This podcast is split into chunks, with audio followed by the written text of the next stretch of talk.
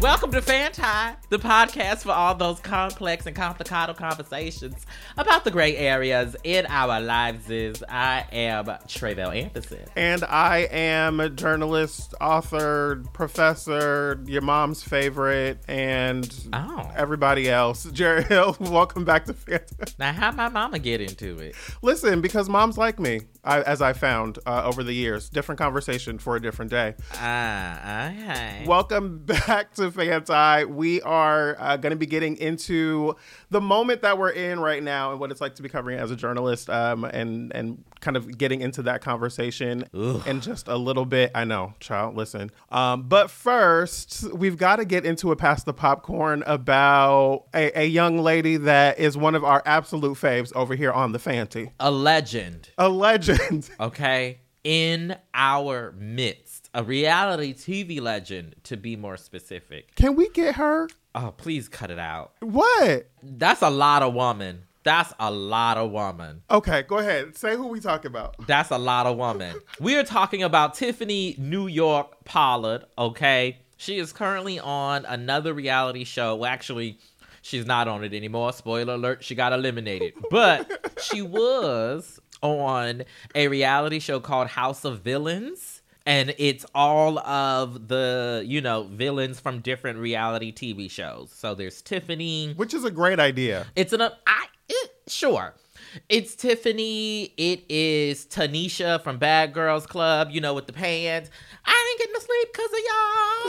Y'all not getting no sleep because of me. You know, legend, okay? It also has Johnny Bananas, who is from, like, Real World or Road Rules or, like, one of those type of shows. And then the also equally iconic legend, specifically when we're talking about reality T V, her other stuff, you know, it is what it is, Omarosa. I mean, listen, you know what I, what, you know something that just came up for me as we're Omarosa in the last week, even before this clip came up? Omarosa is one of those iconic guests to have on the first week of your talk show, on the first uh, leg of your talk show. Listen, wake it up. Because she came in and showed her ass on Wendy. Listen. She came in and showed her ass on Bethany. Listen. Like, and now she's like, we're first episode of this, and she's already showing her ass along with Tiffany. Like, listen. Omarosa's great villain. And now I don't know how this show works or what the premise is, but like bringing all of the villains together, I'm into it. Yeah, so the funny part is I don't actually know how the show works either, but I do know that there's a there's a voting out mechanism. Like every week, there are two people who are nominated for eviction, very Big Brother-esque, and the other housemates vote the people out, right? Something like that. So it is. And so there's these two clips that have been going around of these legendary reads that New York has been handing out that I think we we have to discuss. So I'm gonna play the first one. This first one, she's talking to Johnny Bananas. New York, you made it easy for me. New York, is there anything you'd like to say in reply? If y'all let him send me home, I'm gonna run his head through a spaghetti press. My grandmother, rest in peace, Grandma, who's Italian, would actually be happy if that was my demise, so. You saber-tooth, hammered-head bastard. Hold on. Saber-tooth. Saber-tooth. Hammerhead. Hammerhead. Bastard. Okay. I mean, okay, so some of the reads from New York haven't aged well, but they still hit right. But, like, this? Oh. This goes in the canon. Like, this goes as the latest hit. Like, it's an instant classic. It's a classic. It's a classic, right? It goes into her I, her Apple um, Essentials playlist. Like, it is it is a hit. Oh, my God. And then, that's the first one. That was from week one of the... I, I don't actually... I don't even know if it was week one, but it was from earlier in the show. And then the latest clip that is going around is New York with some choice words for... I'm sorry. For Omarosa.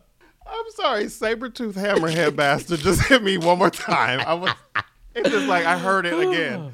Okay, now what is she? What is she giving us here? I'm the original H B I motherfucking, and I deserve my spot here in the House of Villains. States. So I need y'all to keep me here. I don't want a sympathy vote. I don't need a sympathy vote. But I need y'all to understand the pecking order. So you don't want my sympathy vote? Is that what you're saying? Omarosa, I need to hear it because I need to know. You just said in front of all these people that you did not want my vote. Since I already said that, Omarosa, may I also say that I find you to be a sucking, guzzling Republican. Oh, yo! And I sleep better at night knowing that you're not in the White House. My God, today. Can I tell you, I live for them both in this moment. Absolutely, actually. More for Tiffany, because not only did you show your ass, but then stood ten toes down in it and said, let me let me really get you together, bitch, before I move on and go home. I'm in my last moment with a microphone before me. Let me let you know what I really think. Period. Because it's like, you know, like when you have those moments or when you see those moments, at least for me, I love a reality t- television show. I love a reality television show that's also a competition show. That's one of the reasons why I really enjoy a Big Brother of it all, because of that last speech that you can give. Oh, yes. Before you know, you know, you're go- you're, you know, you're going home because the writing is on the wall. You know, you're going home. And to just go out burning it down. Baby. I love those moments as a viewer. You know what I mean? I'm just like, yes, New York, give it to her. Say what we all been thinking anyway. It was it was delicious. I also love like the subtleties. Um, number one, I love that she said that she was the motherfucking H B I C. I always love when we mix um, the initialism and the actual word. Like, mm-hmm. We're going to give you B for bitch, but I'm going to give you motherfucking. I love that type of shit. I love the way that she's affecting the hair as she's reading. Gathering herself together. I'm also living for Omarosa in this outfit that you would absolutely wear. Absolutely. This outfit that she has on, I don't know if it, I couldn't see the full length of it, but it was like giving jumpsuit or jumper onesie one kind of situation. I love a halter moment. Listen, I was like, oh no, this is definitely a Tre'vell Anderson um, original moment. So I'm all the way here. And I kind of want to watch these first episodes just to see Tiffany, but I, I, I can already tell you looking at the rest of this, it's not going to be for me. Well, so that's what I was going to say. I think just from a production standpoint, I mean, when New York is gone early in the competition, do you stick around? I'd be interested to see if, if like, whatever level of ratings, you know, is impacted by, you know, because because New York is great television. Mm-hmm. And I don't, I haven't seen, I should say, any other clips from this show. So I don't know. M- maybe there are other people who are interesting and entertaining and keep people around. Maybe Tanisha is, is you know, tearing it. Well, I will just say, lastly, I, I would expect to see New York come back. Right. If if you're a reality producer and you see New York go in the first episode and she shows her entire ass like this. With a twist. A twist to the game. Oh, we've got to find a way to get her back in episodes four, five, six, seven. You know what I mean? Like, we we gotta one hundred percent. So, like, yeah. So let's hope that we'll see uh, New York back here um, on House of Villains, because I I just might watch it. Um, uh, we're gonna take a quick break. When we come back, we're going to get into the fan tie. Don't go anywhere. We're coming right back. A Queer History of Aerospace is a new audio miniseries from the Museum of Flight that premiered this past October. Located in Seattle, Washington, the Museum of Flight is the largest private nonprofit air and space museum in the world. A Queer History of Aerospace explores the ways that the L G B T Q community has shaped aviation and space exploration, and the ways the industry has impacted the L G B T Q plus community. Ultimate goal is to encourage people who have been left off museum walls to share their own histories, so that together we can start telling the whole story. Y'all know I love, okay, this whole idea of telling the whole story, because I don't know about you, but when I think about aerospace, I'm not thinking about queer people. Mm. And so to know that there is at least enough of a history for there to be a podcast about it, you know what that means? That's got to be like a sizable archive. So shout out to the Museum of Flight for putting this together so that we all can learn ourselves a little something. something, something. You can listen to the show at museum of flight dot org slash podcast or search The Flight Deck on your favorite platform, wherever you're listening to this one right now. New episode every single Tuesday. Welcome back to Fanti. So this week we are getting into a complex and complicado around uh, the very challenging times that we're living in right now and what we're what it's like to cover those things. Um, we've had various dis- different iterations of this conversation on our show um, over the years, but this week has it's been kind of irking me in a re- in a renewed kind of way. I wouldn't call it a new way, mm. but I went back and listened to our first season. Um, we did an episode with Doctor Joy DeGruy called "Tired," and it was right after George Floyd had happened and the world was responding to it in those first weeks of, Jan- of June. Tre'vell, you were still doing the show from your closet studio uh, in your apartment in Hollywood. And I remember you say in the episode, I don't know if you all can hear this, but the protesters are going down the street outside my house right now. So like, just to kind of give you a context of where we were in that time. And we were talking about how tiring it was to be going through this moment, you know, in, in the early summer of twenty twenty. Fast forwarding to today, I got a, a message from a friend who had uh, sent me a meme of our new House Speaker, Mike Johnson, saying some homophobic bullshit that I'm not going to repeat. My friend sent me the, the meme and was rightfully upset about the comment that the speaker had made, but I just responded back to him with the word pass, right? And like, he was enraged mm-hmm. and like, I can't believe he said this. And, and like, I understood the righteous anger, but I also was just like, I don't have it like for this. And like, I don't even know how I feel about saying it out loud sometimes, but like, how are we doing this a- again? Like, A, a new like Republican leader is coming up and saying some wild shit about homophobia or transphobia or whatever. Like, how many times do we have to cuss about this? Is kind of the feeling that I'm having right now in this moment. Mm. Kind of like those protesters who had signs like, I can't believe I still have to protest about this shit, is how I'm feeling in this moment. Mm. It got me thinking more and more about how repetitive it all feels and also how much more intense it feels given how heightened things are in the world. We have wars in Ukraine and in Russia, Israel and Palestine. We have rising authoritarianism threatening a lot of shit around the world. The future looks like it'll be a cross between a Will Smith and a Will Ferrell movie, and I'm concerned about that. What? Listen, Donald Trump is just insisting on getting up every single day. But, like, how many times do we jump in the fight, and how many times do we get somebody else to do it? Get somebody else to do it. My God. This makes me think back, um, as I was saying, to that first episode where in the conversation we we open up saying like we're exhausted and tired. And I can tell you that we, we kind of talked about this a little bit on the show here. Like the start of the Ukraine war is a moment when I started like really getting engaged in like the coverage and then found myself like really pulling back. What we're seeing happening right now in Gaza in and, and Israel is making me retreat in that same kind of way. Like I can only watch little bits of news. Mm.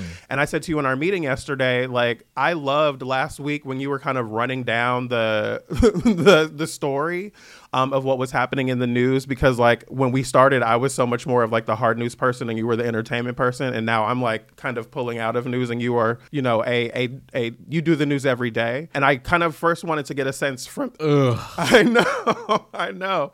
Um, and I remember you saying like someone said, oh, Tre'vell was on the news this morning, right? With What a Day. And I'm curious to know, first things first, like how is this, how is covering this time for you right now with all of the different things that we have going on in the world?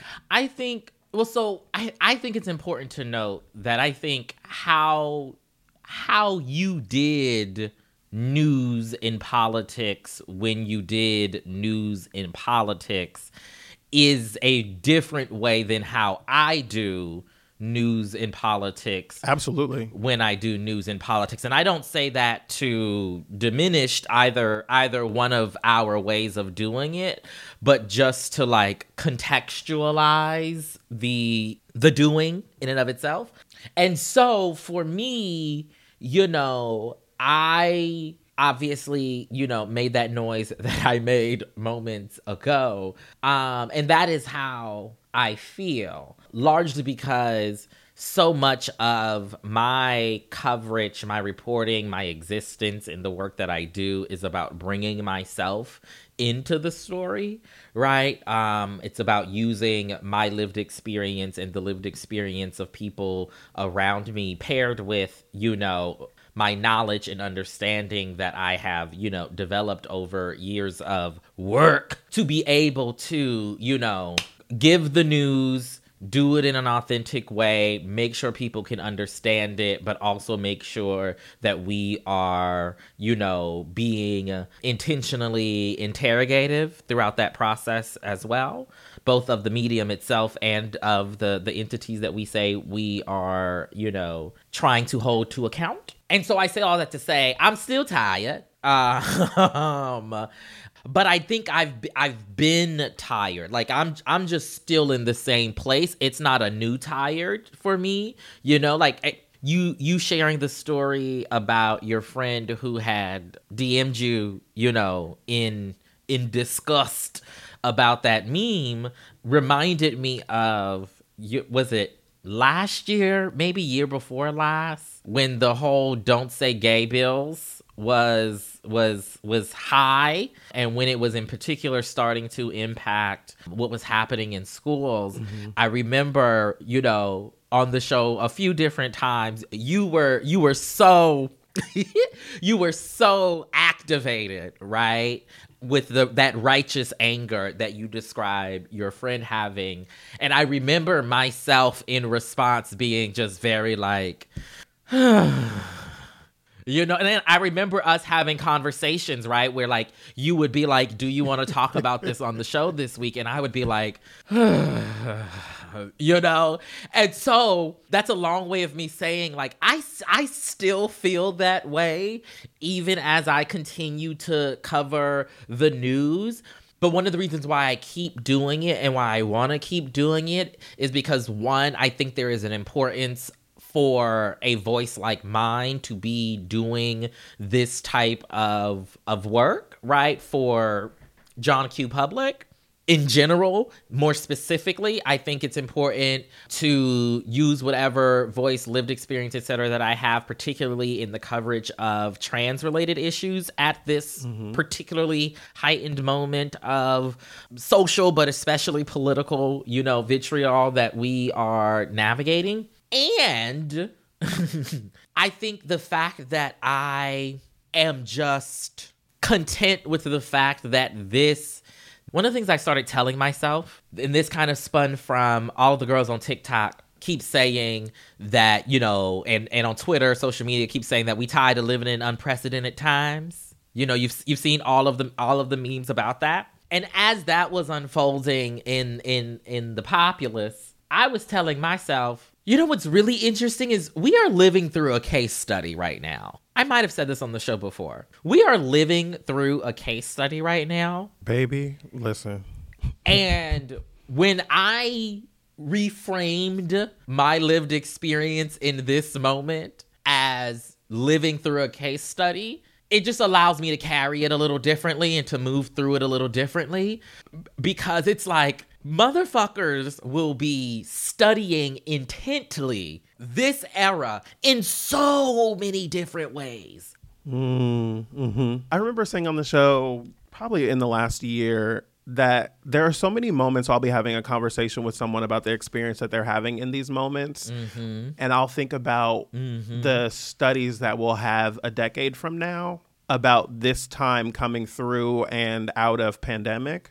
And like what we tracked about people's depression and anxiety, what we tracked about their marriages and divorces, what they tracked about their food and the way that they ate and our weight and our blood pressure and like mm-hmm. so many things that we will be tracking over time, right? That like we are making blips on that, you know, on that graph, if you will, right now. Mm. Because like I, when you said like, I'm still that same tired from before, right? Like listening back to that episode, I was like, oh, this feels so familiar right? Like, oh, we were we were still talking about it in the same way in twenty twenty.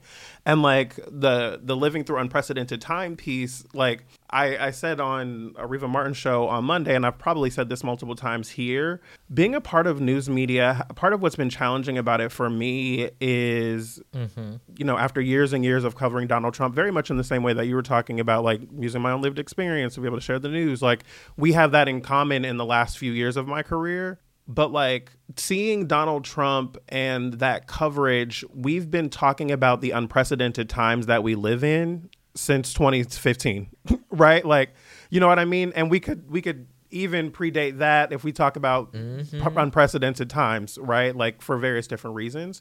But like ever since Donald Trump came down that escalator, we've been talking about how our politics have never been like this before, right?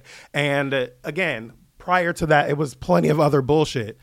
But like to continually cover this story, part of what got frustrating for me as a journalist was like, I remember saying on this air and while I was on the radio, like, I'm running out of ways to say that Donald Trump is trash. And I'm running out of ways to say that this is some bullshit. And like, I'm I'm feeling like I don't know how else to address these stories because we keep having the same conversation with different circumstances inserted, right? Like, oh, this is the newer version of this. This is the updated version of this. Go ahead. And I think what is so interesting about what we say we have learned from that era, that coverage era in, in our news media is that in so many different ways that is still happening.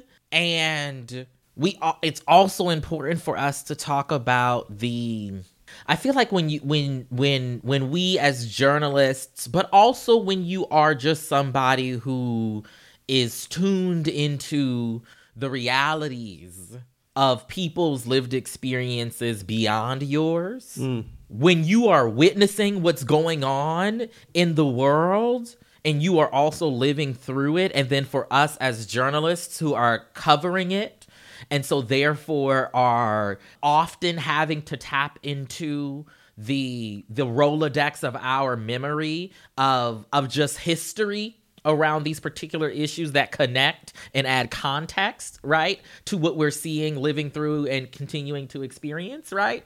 It becomes difficult to then, in my eyes, in my experience, continue covering this moment in the same ways that we covered the previous moment. Mm. I think that the responsibility for us as journalists, it shifts with the times. As we learn more, we should make different decisions based on the new information that we have. And so when someone like Jasmine Hughes, a writer for the New York Times, New York Times Magazine, award-winning, fabulous cultural critic and and and and reporter and all of the things, is forced to resign from the New York Times because she chose to, she signed on to this, this letter that seventy-five hundred writers, journalists um, have signed on to, calling out the poor media coverage of the conflict, war, et cetera, and calling for a ceasefire and a free Palestine and, you know, all the other things. She was forced to resign, or I should say, I should say it the way they say it in the in the press release, which is that they had a meeting, and as a result of the meeting, Jasmine resigned after being told that she violated the Times' policy, right? I will also note that they also note in their press release or in their piece about it that Jasmine had also signed the letter that trans writers and other contributors to the New York Times mm-hmm. did earlier this year, calling out the New York Times' anti-trans coverage, which was also deemed to be in violation of the Times' policy around public protest. And so I believe that when you do the jobs that we do in the ways that we do, when you live the ways that we live and move through the world how we do, it leads us to make decisions and judgments and understandings on issues that I think we then have to share, but we can't share, or that we can't, you know, add those necessary con- contexts, or we, I shouldn't say we can't, but many of us struggle to, because you say that a ceasefire is necessary now to like cut everything out, and people call you anti-Semitic, um, or it's deemed a public, you know, political statement, right? Um, advocating on behalf of humanity is deemed a political statement in the ways that, I will just add, I'm gonna get off my soapbox shortly, in the ways that Black Lives Matter was deemed a political statement at one point, in the ways mm-hmm. that going to pride parades have been deemed political statements, et cetera, et cetera, et cetera. I mean, as I hear you talk about Jasmine Hughes, it makes me think about our copaganda conversations, in that, like, it shows that even journalism and, like, the ways that we cover stories have a, there needs to be an alignment with the state, right? Like, Um, because, like, if we recognize, like, the ways that this conversation about what's happening in Israel and Palestine, the way that that conversation looks around the world, um, as opposed to just in the United States, it is alarming, right? The idea that speaking about it is also seen as anti-Semitic, and that it is something that will make you lose your job. And it is, like, a, a huge, a, a huge, you know, uh, contentious moment to be able to talk about how what's happening in Palestine and to, to the people and to the innocent people in Palestine is not okay. It's it's it's a really complicated kind of thing. I know you wanted to say something here, which is not to diminish. I want to be clear, because this does have to be said, which is not to diminish, right, the very real levels and experiences of anti-Semitism that are happening absolutely right now. Right? And have been happening for, you know, however long. And it is wild to me that, for example, C N N has embedded with the Israeli Defense Forces, and the way that they've been able to do that is by agreeing to run all footage by the Israeli Defense Forces before airing it. Oh, my God. That is wild to me. Just journalistically. Come on now. Right. Removing the politics from it, and however you see, yeah, you know, Israel and Palestine and, and all of that, just from a journalistic standpoint, that's wild. I hadn't actually heard that. Um, so that is, it's wild. That's that's deep. I think, to our point here about, like, covering these times, you talked about how, you know, how important it is to have a voice like yours right now covering these stories, whether it be from, like, stories happening around the world, but also, you know, specifically to, like, trans and, and queer issues. And, like, I know for myself, I, the conversation that I've been having lately is, like, how do I want to use my voice going forward? And, like, obviously our show is ending here. And, like, I've been thinking a lot about, like, what are the things that I want to do after this? Um, even in the making of the decision of, like, of wrapping up the show. But, like, I find for myself that, like, I'm having a hard time with, like, what I think is my my role, my the way that I participate, because, like, it is something that I have found to be, like, really, really detrimental to my my mental health sometimes, to be engaged in this work. Um, whether I be talking, whether I'm talking about journalism and the coverage of news, but also, like, producing media and being ha- being a voice that, you know, people are responding to, and then people want to come up to me and talk about it and all these other things. It's something that I'm I'm having to think a lot more about, and not saying that I want to be out of it completely, but, like, I want to be thoughtful about how I engage it next. And and being able to show up in the world in a different kind of way, um, or in other ways that I've shown up before. But it's something that is in the forefront of my mind as we continue through, you know, these, quote, unprecedented times. Yeah, I mean, I think the, the mental health piece of it is also, like, very real, because it's a lot of shit going on. Um, like, even beyond the the work of it all that it can be for us. It just as as regular people who are also having to, you know, because because everybody, right? Mm-hmm. Everybody is navigating the the wildness of this moment. And for those of us with various careers and connections and whatnot, right, to these these these issues, we're dealing with it with it multiply. Um, I wanted to also note that N B C News has also acknowledged that they're going to, you know, share footage with the I D F um, before airing and like all of this other stuff. It's just really, it's just really interesting to see where this moment has has brought us. And I think one of the ways that we push through is by, if you need to step back, step back, you know? Like my my one one of the reasons why I have been so against, you know, having some of those these discussions right on the pod is because I do that over there already. My God, you know, I done did that. Okay, three times that week. You know what I mean? Because because because part of it also is, you know, these are these are the headlines. These are major stories because of said unprecedented time. So you have to cover the update for the fifteenth day in a row about the death and the carnage in Gaza. You have to cover every school shooting. You have to cover, you, you know, and we were in a pandemic. Make sure y'all get y'all boosters, okay? I, um, if you believe in the vaccine, right? Like, because that's an argument too. Right. Right. There's that. Cut it out. Um, but like, I mean, even even as we're talking about covering these times, like, I think whether we're talking about Israel, Palestine, or if we're talking about, you know, democracy and Donald Trump, right? Like, we're in this interesting moment where Donald Trump is such a such a conundrum for news media, because in twenty sixteen, there was a lot of conversation about how news media really helped him to win, right? And I think as we look at this tri- at these trials, oh, not this. The Donald Trump testifying earlier this week uh, in court, and you know, seeming, I know, right, seemingly, you know, being in other trials and things like that in in the months and seeming years to come.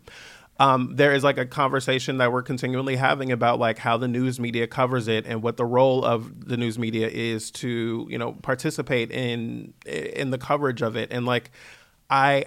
I go back and forth with myself about being on shows and talking about it and being a part of the coverage, like, because I think it is important that we know what's happening and that we're aware of the ways that, you know, justice looks for him versus the way that it looks for other people. And I think that covering those stories through our lens is important and being able to bring our perspective to it. And also, like, my God, I'm so tired of Donald Trump. Like, I don't know my God. what to do here, because like I, as I said on Monday uh, on a Riva show, like, I don't know who the Trump voter is who is voting for him right now and like has made that decision and would be moved by him being convicted. Right. And like would be like, oh, I'm going to change my vote now because he was convicted. And that's deeply concerning to me. Yeah. Go ahead. Well, I was going to. Yeah, tr- Trump is so exhausting as a as as as a, a news figure. Mm-hmm. But I was going to note that. Right. It is interesting to have this conversation specifically about the Trump of it all, because, right, the, the conversation around this election year that is coming up in this moment, right, where all of the foolishness with Trump is going on, as all of the the, the conflicts overseas. Questionable responses of the Biden administration to this conflict as seen through the eyes of a host of progressive-minded folks um, who either voted for him or are more likely to vote for him than the other dude, saying that this was, this is their last straw, saying that, you know, the fact that the Biden administration is trying to thread this line of supporting Israel, but also trying to, you know, get them to let aid into, you know, Gaza. It's just like, you you either care about the people or you don't. You you can't, can you have both? And, you know, obviously they want to get rid of Hamas, which they see as a terrorist organization, and, you know, all of that and the violence and, you know, the carnage on, on both sides, et cetera, et cetera, et cetera, et cetera. But I wonder, people might not be voting for Trump, but I wonder about, is this going to be the year that a third party candidate seriously has like a chance chance? We'll see. They'll probably just vote for Trump. Mm. I mean, I I don't know that a third party candidate is going to be the thing that comes out of this, but like, I, who knows, right? Like, I don't know if you heard, but we're living in unprecedented times. Um, and so it's, they ain't voting for Joe Biden, they say. Well, I mean, we're going to see, right? We also have another year left before the election. And like, as you talk about Joe Biden and like the conflict of like us continuing to provide things to Israel as far as weapons and money and support and, you know, um, unwavering support, as the president put it, but also supporting Palestinians with minimal humanitarian aid. Um, like it, It is that same conversation that I think that we were we, we began this conversation with with George Floyd, right, where we were having conversations around state sanction, state sanctioned violence against a person who was like mm-hmm. seemingly unarmed, you know what I mean, or people that that cannot defend themselves against the state. And it's like I I'm I'm having really conflicting feelings about it about it all and like trying to cover it all. So well, hopefully we didn't get canceled. We want to hear from y'all. Let us know what your thoughts, feels are. Hopefully, Tre'vell didn't get us canceled. Um, hit us up on social media using hashtag FansIFam. We're on the Twitter X, the the Instagram, the TikTok. It's giving Palmyra Muniz. Uh, that's not what I was giving. Don't be racist. Uh, coming up, why y'all hate us so much and listener feedback and our listen. You can't start doing accents in the middle of a sentence. Just what are you doing? That's what you did. You did the accent. That's not what I did. That's not what I did. Roll the tape back. I don't think. Roll the tape back. We'll be right back. Go to break.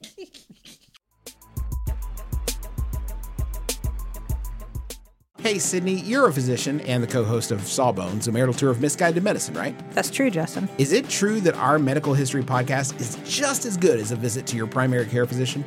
No, Justin, that is absolutely not true. Uh, however, our podcast is funny and interesting and a great way to learn about the medical misdeeds of the past as well as some current, not-so-legit healthcare fads. So you're saying that by listening to our podcast, people will feel better? Sure. And isn't that the same reason that you go to the doctor? Well, uh, you could say that, but... And our podcast is free? Yes, it is free. You heard it here first, folks. Sawbones, marital tour of misguided medicine right here on Maximum Fun. Just as good as going to the doctor. No, no, no. Still not just as good as going to the doctor, but but pretty good. It's up there. What is up, people of the world? Do you have an argument that you keep having with your friends and you just can't seem to settle it? And you're sitting there arguing about whether it's Star Trek or Star Wars, or you can't decide what is the best nut, or can't agree on what is the best cheese. Stop doing that. Listen to We Got This with Mark and Hal, only on Max Fun. Your topics asked and answered objectively, definitively, for all time. So don't worry, everybody. We, we got, got this. this. We got this.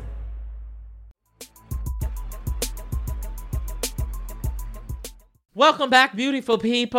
Now we're going to get into our listener feedback segment. We have an email here from Jill, subject line, great episode on visibility. Jill says, I'm a huge fan of your podcast, but it gets to a whole new level with your guests, and especially Doctor Diet. The discourse among the three of you is fantastic, and this episode particularly shines. I really get a lot out of your podcast since it is both funny and poignant at times. Thank you for putting this important work out into the pod sphere. Nice. I mean, obviously, Doctor Diet. Listen. Like, we can't go wrong there. The icon living, okay? If any of you there out there, as y'all know, we are winding down this Fanti Fabulousness, and we are collecting thoughts, reflections, experiences from you all, our fabulous Fanti fam. If you would like to drop a little quick voice memo, you can go to speakpipe.com slash Fanti and do it directly from your phone. It's super easy. We've got the link also in the show notes. Drop us a line or two, okay? So that as we come to the end, we can share with the world this wonderful archive of creation that we are creating, and we would love you all to be part of it. So do that, all right? Because we got, what, uh, seven, eight more episodes to go? Something like that, okay? So do it now. Don't forget. What accent was that that you just threw in there in the middle of your sentence?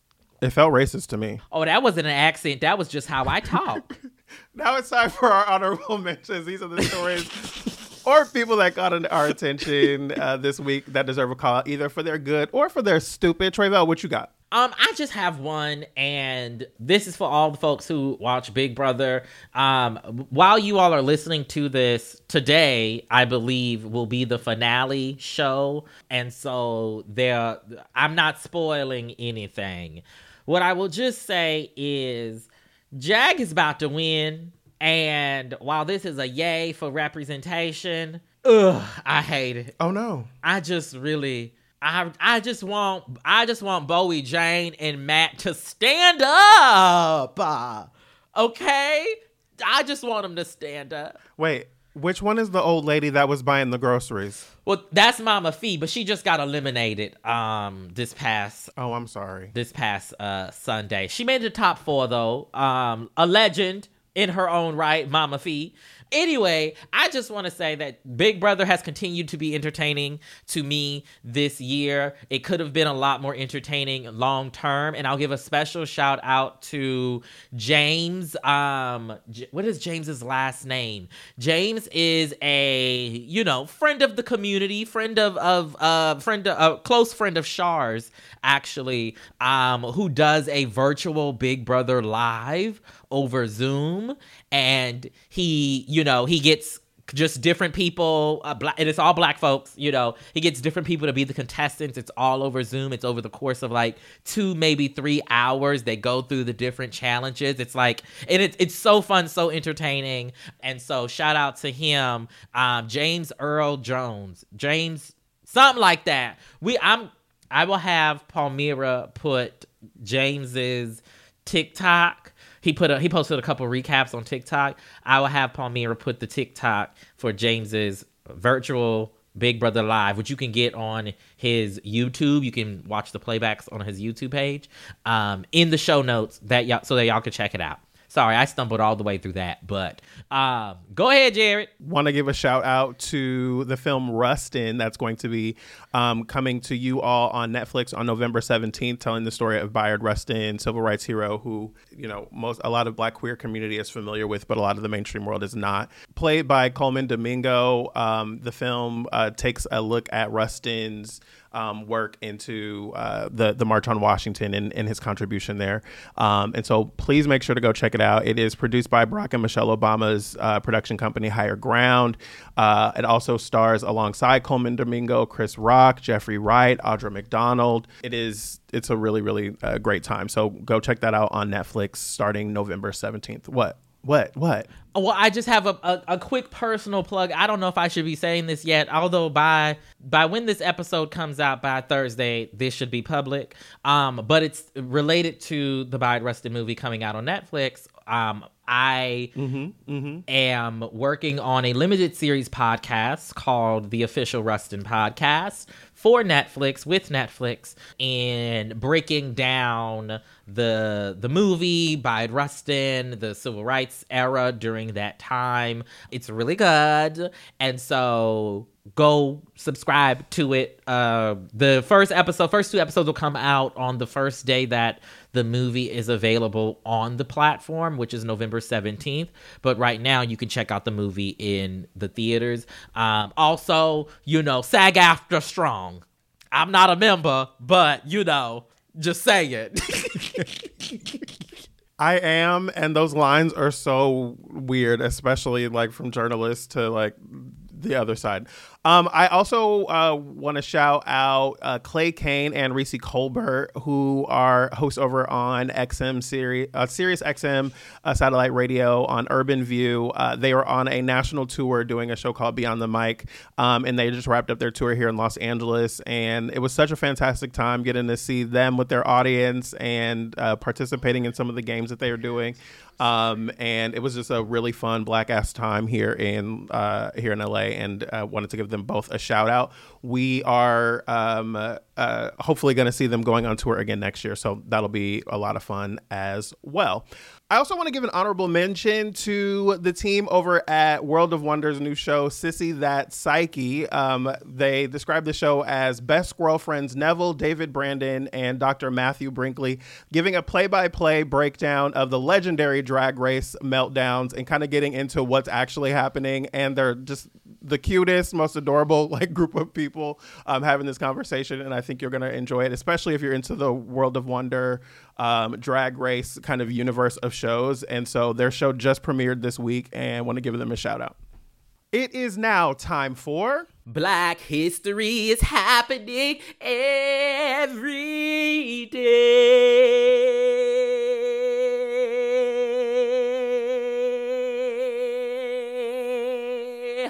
Can I just say, there are people that don't realize that's not you singing it every week.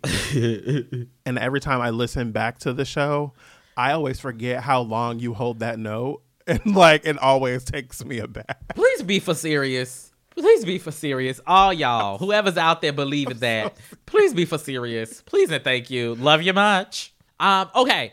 We're wishing a happy birthday to Alexa Kennedy, or is it Kennedy? Probably Kennedy, who was the first Black woman to become a neurosurgeon in nineteen eighty-one. She also co-invented the programmable anti-siphon shunt, a device that treated fluid buildup on the brain. Black women in STEM, baby. Okay? Her. Come on. A University of Michigan alum, she specialized in pediatric neurosurgery and was the chief of neurosurgery at the Children's Hospital in Michigan in nineteen eighty-seven. After years as a successful neurosurgeon, she retired in two thousand one, relocated to Florida with her husband. Her retirement was short-lived, however, when she learned there were no pediatric ne- neurosurgeons in her immediate area, and so she began to practice part-time at Pensacola's Sacred Heart Hospital. She officially retired in twenty twelve, continues to advocate for young women to pursue careers in medicine and neurosurgery. She's once said, the greatest challenge I faced in becoming a neurosurgeon was believing it was possible. Now, in my head, uh, uh, you know, uh, what they call them, a, p- a pin drop? Is that what it's called? When when uh, um when you drop the pin on the on the record player, on the vinyl? I don't like where this is going. Needle drop. So the needle drop that just popped in my head as I finished that that quote, I hate to say, but I have to, you know, call myself to the carpet. You know, I'm not perfect was Impossible is Nothing by Iggy Azalea. You could you didn't have to be accountable to that. You didn't have to. I have to. I have to. Okay, fair enough. Um, before we go, we want to let you know about a few different things. I know this is random, but I want to shout out to our listeners happening in the U K, listening in the U K, um, specifically in London. I'm working on coming to London um, uh, in the next little bit here. So for those of you that are in London, hit me up in the emails, fanti at maximum fun dot org or jared at jared hill dot com, um, because I want to connect with you. I would say don't do Max, don't do fanti, because that'll come to my inbox too. Don't do that. Fine, jared at jared hill dot com, so that you don't annoy Tre'vell um in their sensitive inbox. Um, but we we don't want that. We have a brand new book that is available free to check out if you haven't heard of it. Historically Black Phrases, from I One of Your Little Friends to Who All Gonna Be There. It is available wherever you buy your good books and your bad books as well. Check it out. Um, go get it. And uh, we also are going to be. Oh, we're both holding it up. Is that what we're doing? Shout out to the YouTube. Um, you can check out our book. Go ahead. And we just need to say, it's holiday time, okay? This will make a great Christmas, Hanukkah, Kwanzaa gift, okay, for whomever in your life, especially the Black people, okay? So go ahead and scoop it on over to your favorite local Black-owned independent bookstore and get you a copy of Historically Black Phrases. Now, if you want signed copies, okay, you gotta go to our homies over at Reparations Club. We actually we actually have a meeting scheduled with them to go sign some more copies for the holiday rush. Okay, so if you want signed copies, go to Reparations Club. They're a Black woman-owned spot here in Los Angeles that we love. They listening to the podcast right now. This is not an ad also. So, but you know, they're fabulous and amazing. Anyway, go and get you your copy and your friends. The link to be able to get the signed copies from Reparations Club or from any other retailers as well are all available on historically black phrases dot com. Um, you can get it wherever you get your books. But stay away from Amazon if you can help it. Wow, I'm not saying that. Um, also, we are going to be going on tour um, next year, early in the year, with um, a game show for Tre'vell. On YouTube, they're seeing like all kinds of different things that are happening over on your side. a fist, a breath, a gasp. Like, what is happening? um, but if you're interested in seeing us on tour in February, or uh, throughout, uh, starting in February, I should say, next year, um, go to historically black phrases dot com. There's a link there to sign up for emails, because we're going to be keeping you all posted on the game show tour that we're going to be on with um, each other. So check that out. historically black phrases dot com um, is the website. What? Yes. And also, if you just want to, you know, we should say, right, we are winding down the show. If you want to stay in touch with us, stay abreast with what we're doing, both collectively and individually, also go to historically black phrases dot com and sign up for the newsletter. You'll be able to, you know, get, get periodic updates. We're not going to spam y'all, because y'all know I'm... I just made the comment about my inbox, so you know I ain't gonna, we ain't gonna spam yours. But if you want to stay connected to, listen, we be tired of emailing each other, so we ain't gonna be spamming y'all. Listen, my God. So yes, so do that. In addition to Historically Black Phrases, you can also grab a copy of my book, We See Each Other, A Black Trans Journey Through T V and Film. Get it, Jared. There we go. Booyaka. Um, that also makes a great gift, I would say, for the cinephile in your life, for the black trans person in your life, or trans person in your life, for the queer person in your life, okay? For the queer person in your life who has not said they're queer, but, you know, they've been living with their roommate for thirty years. It really makes a good gift for everyone. Okay, we're not outing people with gifts. I mean, everybody could make use of this information, no matter where you uh, fall on the identity spectrums, okay? I mean... Again, it's available wherever you get good and bad books.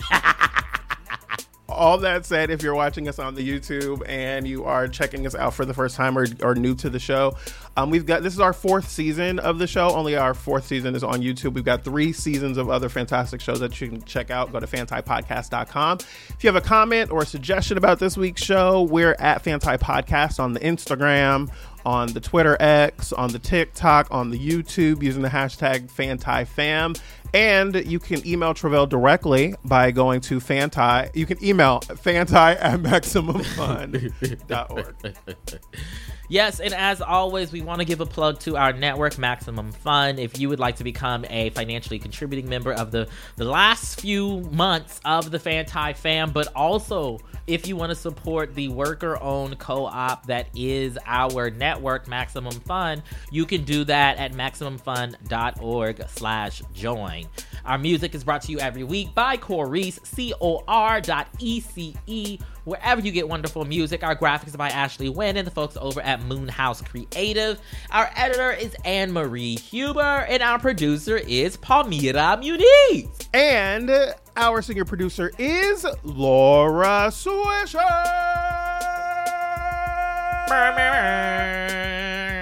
This is a production of Maximum Fun.